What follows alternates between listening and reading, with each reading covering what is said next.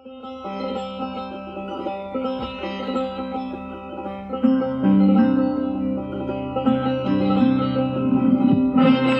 این منم زنی تنها و زخم پای من همه از عشق است. عشق. من این جزیره سرگردان را از انقلاب اقیانوس تا انفجار کوه گذر دادم. زن در جهان ما برنامه از نیمی حکمت.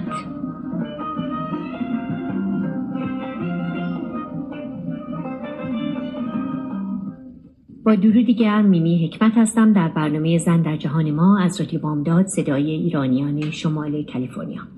به این برنامه خوش آمدید. امیدوارم که همیشه سرخوش و تندرست باشید. و اما برنامه امروز ما.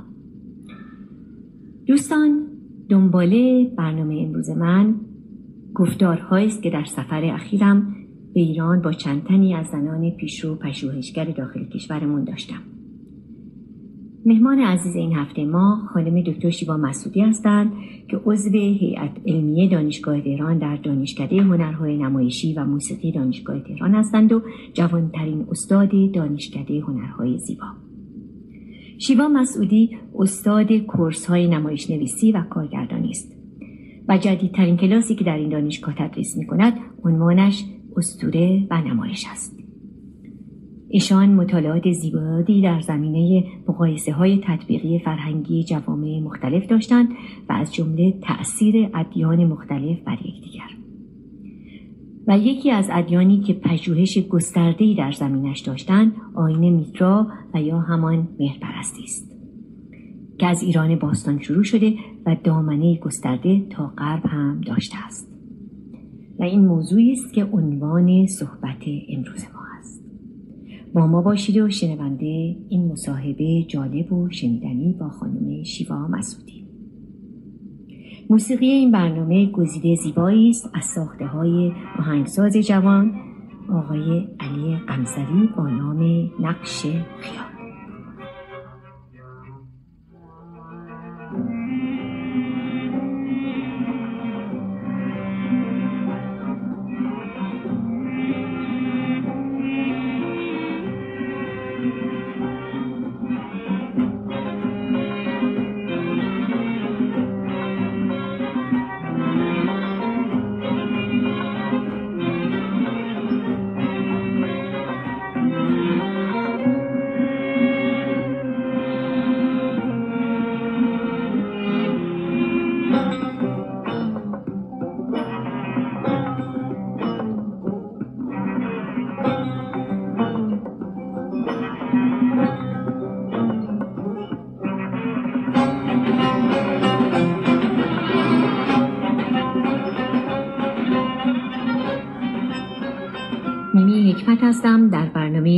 جهان ما از رادیو بامداد با مهمان عزیزمون خانم شیوا مسعودی.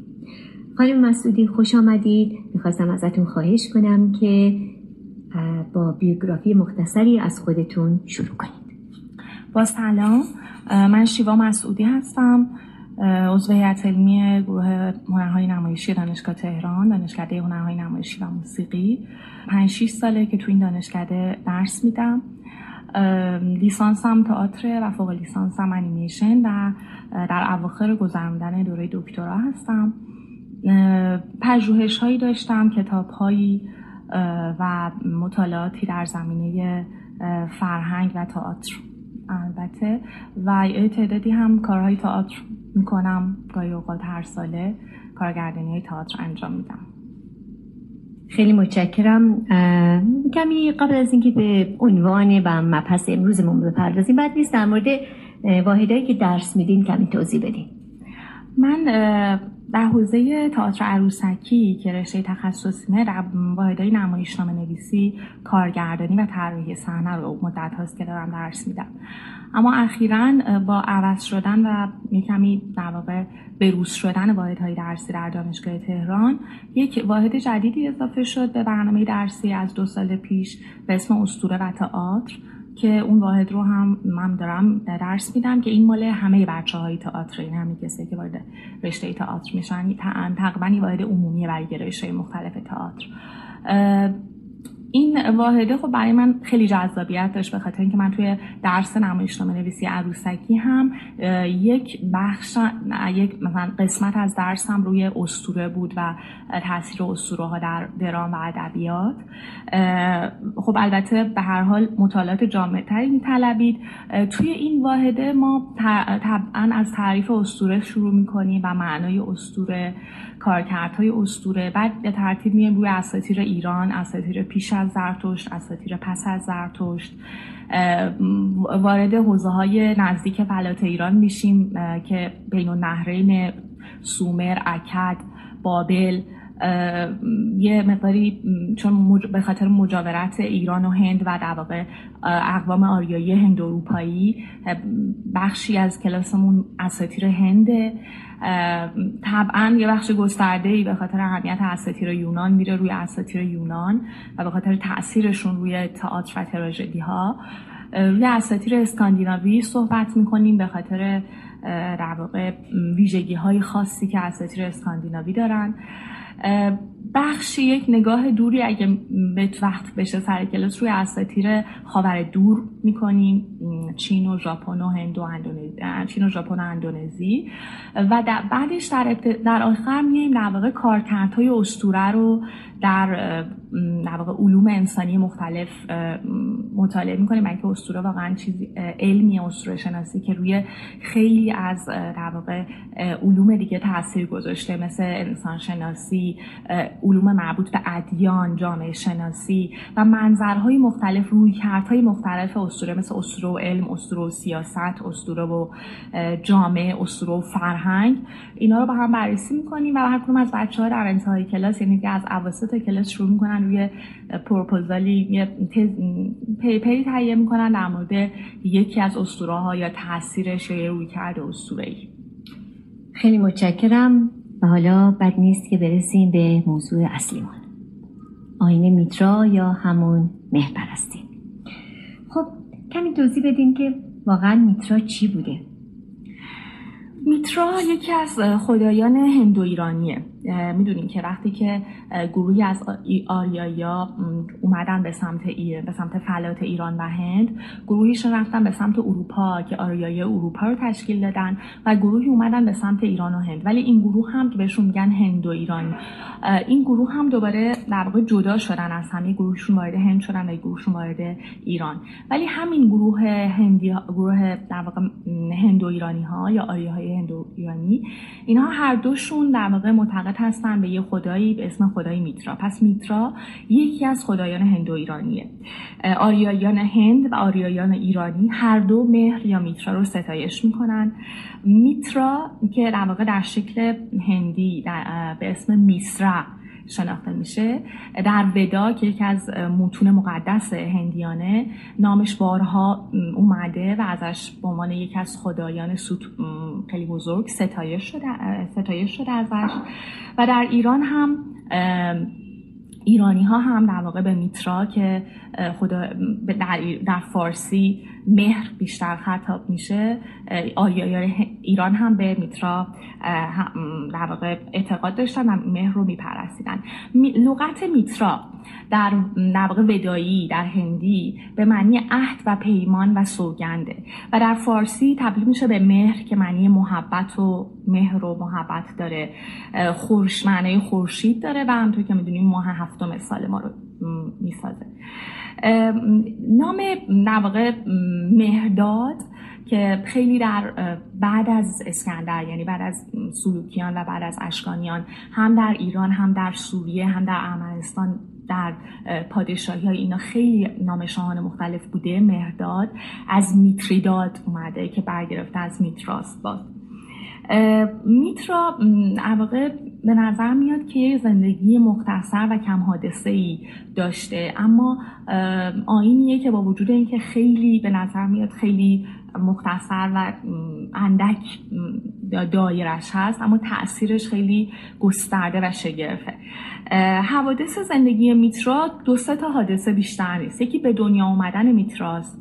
که در واقع میترا اینجور گفته شده که از سنگ به دنیا آمده میگن میترا زایده روشناییه و از دل سنگی زاده شده. یعنی صخره آبستن شده و میترا از دل اون صخره به دنیا آمده که حالا خیلی اعتقاد پژوهشگرایی اینه که این در واقع نشون دهنده تفکر مردانه میتراست. می‌دونین که میترا در واقع یک جور خدای مردانه است. و همه در واقع های میترا های مربوط به مردانه. میترا یک کلاه فریجی داره که مشخصش در واقع کلاهیه که بالاش اینجوری شل آویزون میشه و یه منگوله ای سرشه. شمشیر و کمان همراهش داره و ترکش داره.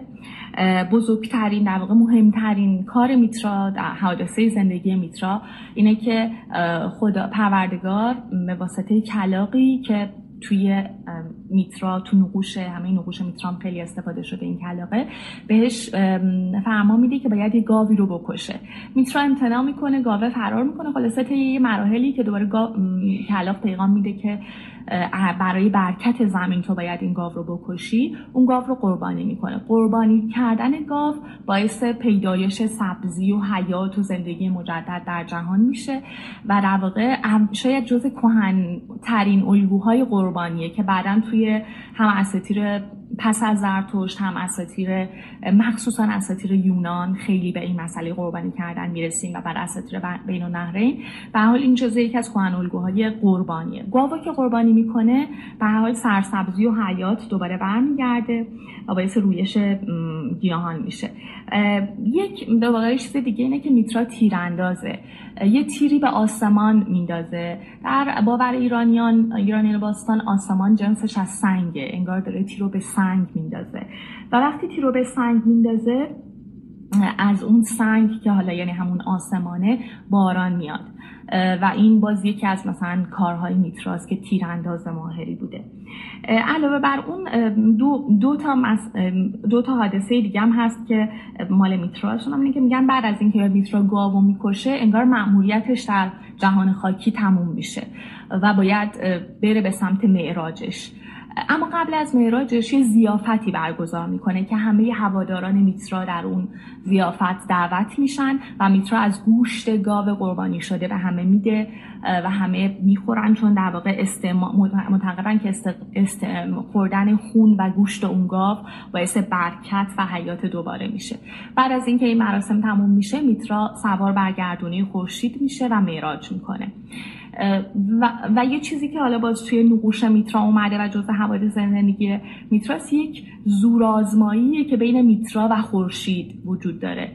که تو خیلی از در واقع نقوش برجسته ای که از میترا توی معابد میترا مونده این چیزایی که من گفتم یعنی به دنیا آمدنش گشیش تیراندازیش و زورآزماییش با خورشید و زیافت میترا وجود داره و معراجش با گردونه خورشید.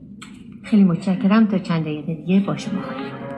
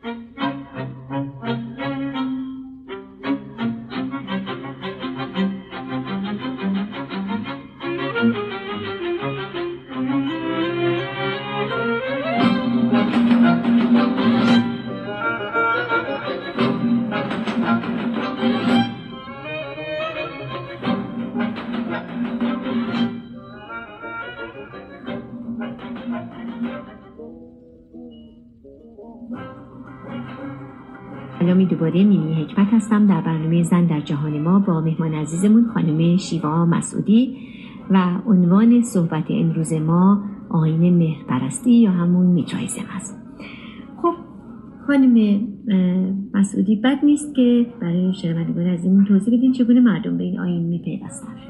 میترا یک آین سری و رمزالود بوده و هنوزم در واقع این رمزالودیش هست که برای پژوهشگران اون رو به یک مسئله پژوهشی جذاب تبدیل کرده.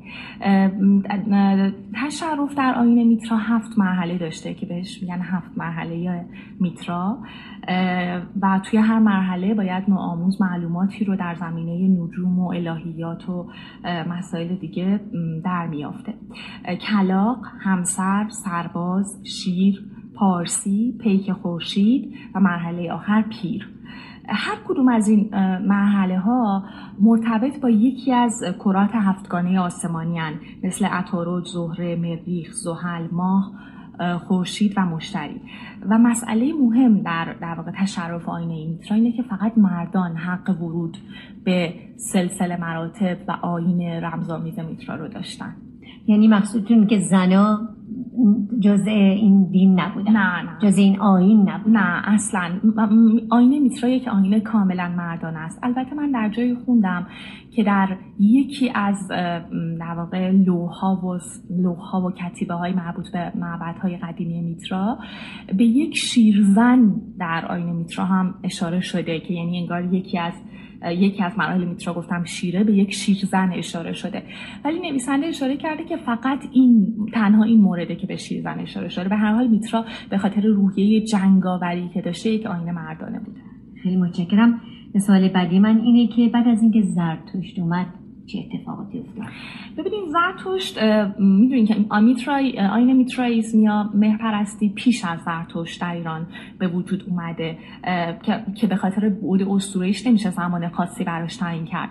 وقتی زرتشت میاد نمی‌تونه میترا رو حذف کنه به خاطر اینکه میترا آین قدرتمندی بوده. پس پس زرتشت رو زرتشت میترا رو یکی از خدایان خودش قرار میده و سرود مهریشت که سرود ستایش میتراست یکی از بخشای مهم گاهان.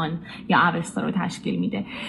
آین میترا همیشه در کنار دین زرتشت بوده و در واقع زرتشت هیچ موقع نتونسته نتونست که اون رو به طور کامل از بین ببره.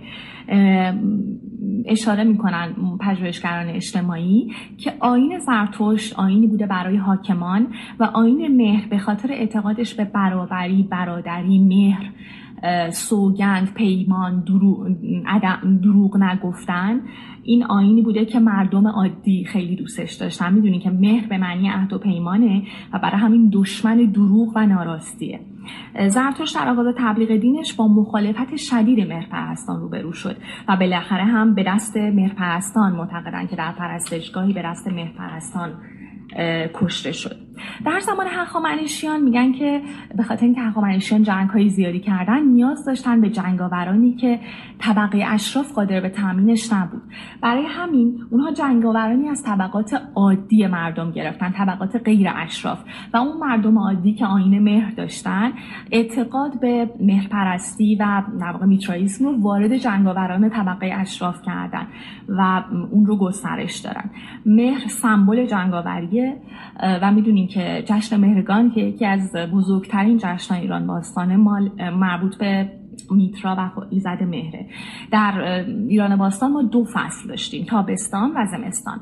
جشن آغاز تابستان نوروز بوده و جشن آغاز زمستان مهر یا مهرگان بوده و باز میگن که جشن نوروز مال حاکمان و پادشاهان و جشن مهرگان مال مردم عادی بوده.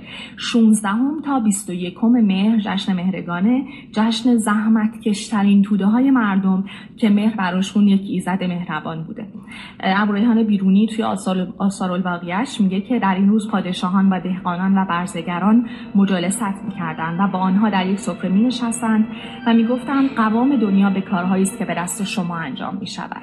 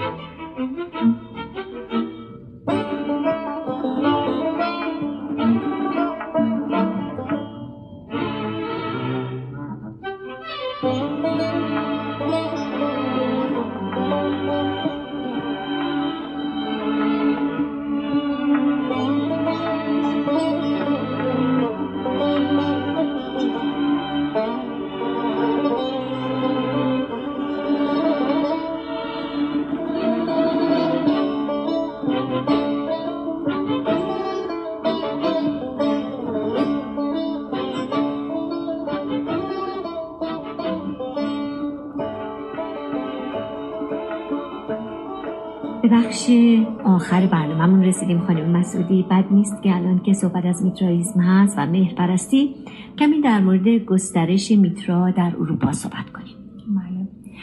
آین میترا جز آینهایی که در واقع مهمترین آینی که در اروپا گسترش پیدا کرد و از شرق وارد اروپا شد. پلوتارک که یکی از مورخان بزرگ تاریخ جهانه میگه این آین در سال 67 قبل از میلاد این آین سری مهپرستی وارد ایتالیا شد. در واقع میترائیسم یک نوع مقاومت سری بود در برابر استعمار رومیان که افراد در اون خودشون رو با تشریفات و مراسم خاصی با هم در برابر رومیان استعمار رومیان متعهد و متحد می‌کردن. این آین میترا به خاطر اون روحیه جنگاوری که داشت و اون تعهد پیمان و سوگندی که جزء ملزومات آین میترا بود خیلی زود از طریق جنگاوران شرقی منتقل شد به جنگاوران رومی. به خاطر اینکه می‌گفتن که هر جنگاوری که میترا پیمان ببنده میترا تا آخرین مرحله اون رو در تا پیروز شدن حمایت می‌کنه. نخستین امپراتور طرفدار میترا میگن که نرونه که یک در واقع خودش رو یک میترای میترایی نامید و مردم رو به پیروی از میترا تشویق کرد. و بعد از اون ارلیوس بود یکی دیگه از امپراتورای روم که آین پرستش خورشید شکست ناپذیر رو بهش رسمیت داد براش معبد ساخت و به همین جور پشت سر هم پادشاهان رومی در واقع سعی کردن که خیلی به خاطر اون می‌دونید که رومی ها خیلی اهل جنگ و جنگاوری بودن در رسمیت بخشیدن به آین میترا خیلی موثر بودن. یکی از در واقع اتفاقهایی که افتاد این بود که وقتی که مسیحیت اومد یک به هر حال رقابتی بین آین میترا که آین قدرتمندی بود در اروپا و مسیحیت آغاز شد. میگن که در سه میلاد بود که این رقابت بین مسیحیت و مهرپرستی به اوج خودش رسید. و کلیسا و به حال روحانیون مسیحی تلاش کردند که از اهمیت میترا کم و کم کنن. پادشاهان رومی با هم مجادله می یکی موافق میترا بود یکی مخالف میترا. اما به تدریج با گسترش مسیحیت و در واقع بعضی از پادشان رومی که طرفدار مسیحیت بودن و معابد میترا رو نابود کردن به تدریج در سال 400 بعد از میلاد میترائیس و آینه میترا کم کم رو به فراموشی گذاشت. اما به هر حال نمیشه هیچ موقع گفت که این آینه میترا به کلی فراموش شده. چون همچنان تاثیرات معنوی و مادیش یعنی جاهایی که ازش به جا مونده جای مختلف نشون میده که این آین هنوز هم می‌تونه خودش رو به شکل مختلف نشون بده و هنوز میشه گفت گفت آین قدرتمند. و اما بد نیست که شاید آخرین سوال باشه. تاثیر میترائیزم در ادیان و فرهنگ های دیگه ببینیم چی هست اصلا. ببینید میترائیسم به خاطر اینکه آین مهر بود سوگند و پیمان به هر حال چیز چیزی بود که بر همه آدم ها تاثیر میگذاشت. یه چیز جالبی که در مورد میترائیس وجود داره اینه که طبقات اجتماعی وجود نداشت در آین مهرپرستی. یعنی همه با هم برابر بودن و اون اعتقاد به منجی که در همه ادیان هست در اینها وجود داشت. مطالعه فرهنگ و ادیان مختلف نشون میده که آین مهرپرستی تاثیرات گسترده ای رو بر فرهنگ و ادیان دیگه گذاشته. الان همطور که می‌دونیم رشته جدید مطالعات فرهنگی که خیلی تو دانشگاه های کشورهای معتبر دنیا مثل آمریکا، انگلیس، استرالیا و کانادا در واقع همه شاخه‌های جامعه شناسی و مردم شناسی رو در بر می‌گیره. این بیشتر در پی مقایسه های تطبیقی بین فرهنگ ها و ادیان مختلفه. و میترا الان به خاطر اون جنبه رمزآمیزش یکی از محورهای بحث مطالعات تطبیقی هست. مهمترین در واقع تأثیری که میشه گفت میترا بر مسیحیت گذاشته روز تولد مسیحه. روز تولد مسیح شیش ژانویه است و تولد مهر از دل همون سنگی که بهتون گفتم 25 دسامبره. اما در اون سالهای اوایل مسیحیت به خاطر اینکه کلیسا نمی‌تونست در برابر قدرت آین مهرپرستی مقاومت کنه مجبور شد که تولد مسیح رو یه مقدار عقب بندازه تا مقارن بشه با تولد مهر یا میترا که این یک جشن با شکوه بشه. یعنی بشه هم تولد مهر و هم تولد مسیح. که بتونه در مقبولیت عمومی پیدا کنه اقبال عمومی پیدا کنه و مردم حالا با هر گرایش میترائیسم یا مسیح به اون واقع عقیده داشته باشن. شباهت دیگه شاماخر مسیح با زیافت میترا در نقوشی که در معابد قدیمی میترا هست تصاویر شاماخر میترا وجود داره اون زیافت میترا که بسیار شباهت بیمانندی به شاماخر مسیح داره. به خاطر اینکه همون گروه آدم ها تقریبا دور هم نشستن و دارن یه چیزهایی می‌خورن. خوردن اون گوشت قربانی مثل خوردن اینکه این شراب خون من است و این نان جسم من است که در مسیح بهش اشاره شده است. و کلاه میترا که گفتم کلاه فریجیه الان توی کلاه پاپانوئل به شکل واضح دیده میشه شکلش. توی فرهنگ ایرانی هم به حال میترا خواستگاهش از فلات ایرانه و روی فرهنگ ایرانی هم تاثیر زیادی گذاشته. اولا همین پیمانش به خاطر اینکه مهر تجسم پیمان و عهده در ادامه فرهنگ ایرانی تبدیل شده به ایاری و فرهنگ ایاری و بعضی معتقدن که رستم شکل تحول, تحول یافته مهر در فرهنگ حماسی. مسئله دیگه که تازگی دکتر مهداد بهار که مدت چند سالهای پیش فوت کردن ولی از اسطوره شناسان بزرگ فارسیان به ارتباط زورخانه ها و معابد میترا اشاره کردن به خاطر اینکه زورخانه ها در شکل بناشون و خیلی دیگه از خصوصیاتشون ویژگی معبد میترا رو دارن. معابد میترا هنوز هم در جاهای مختلف ولایات ایران و به خصوص در اروپا در لندن در وین در رومانی در کشور رومانی در اسپانیا و در خیلی از مناطق اروپا همچنان به جا اومدن به اضافه نقشها و کتیبه هایی که مربوط به داستان زندگی میتراست. خیلی متشکرم خانم مسعودی حیف که وقتی ما به پایان رسید. چقدر من دلم خواستیم برنامه رو ادامه می‌دادم. گفتگو با شما و دانستنیاتون واقعا خیلی قابل قابل توجهه ولی متاسفانه وقت ما کمه مجبورم که از دوستان عزیزم خدافزی کنم و از شما تشکر کنم حرف دیگه نداری؟ خیلی ممنون. من فقط فکر می‌کنم بد نباشه. در آخر به اینم اشاره کنم که توی صحبتمون وقت نشد. اونم که میگن که یکی از دلایل توی برنامه مربوط به خانم هاست. میگن یکی از دلایل شکست مهرپرستی ترد زنان بوده از جوامع دینی مهرپرستی و این که باعث شد مسیحیت بتونه غلبه کنه بر آین میترا.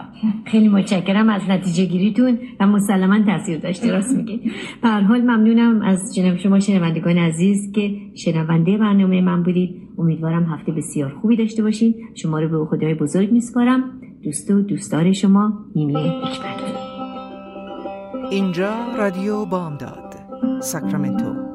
باستاب زبان مادریمان در رادیو بامداد.